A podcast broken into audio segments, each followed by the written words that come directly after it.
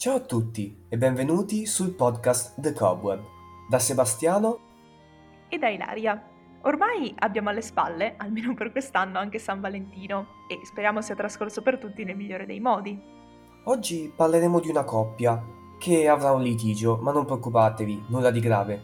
Sì, anche i filosofi hanno avuto delle donne nella loro vita. La coppia di oggi si scrive sulle cortecce degli alberi con S più S sono Santippe e Socrate. Secondo le testimonianze, Socrate e sua moglie non andavano d'accordissimo, ma Platone ci dice che lei rimase accanto al marito anche il giorno in cui lui dovette bere la cicuta, condannato a morte, ricordiamo, perché accusato di corrompere i giovani e di introdurre nuove idee ad Atene.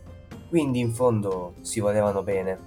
Il racconto di oggi riguarda il proverbio tanto tuonò che piove, che è una frase che sostanzialmente indica come le cose non avvengono mai per caso ed hanno con sé dei messaggi, come il tuono anticipa la pioggia. Questo proverbio è più appropriato per gli avvenimenti negativi, negativi, spiacevoli, non per forza brutti. Passiamo all'aneddoto. Santippe, tornata a casa dopo aver inveito contro Socrate, che stava discutendo con i propri seguaci lì vicino, gli rovesciava una brocca d'acqua, sporca o persino di urina, in testa. Evidentemente era parecchio arrabbiata la risposta del filosofo fu ai suoi seguaci, allievi, di che cosa vi meravigliate? Dopo che Santippe aveva tanto tuonato, era inevitabile che piovesse.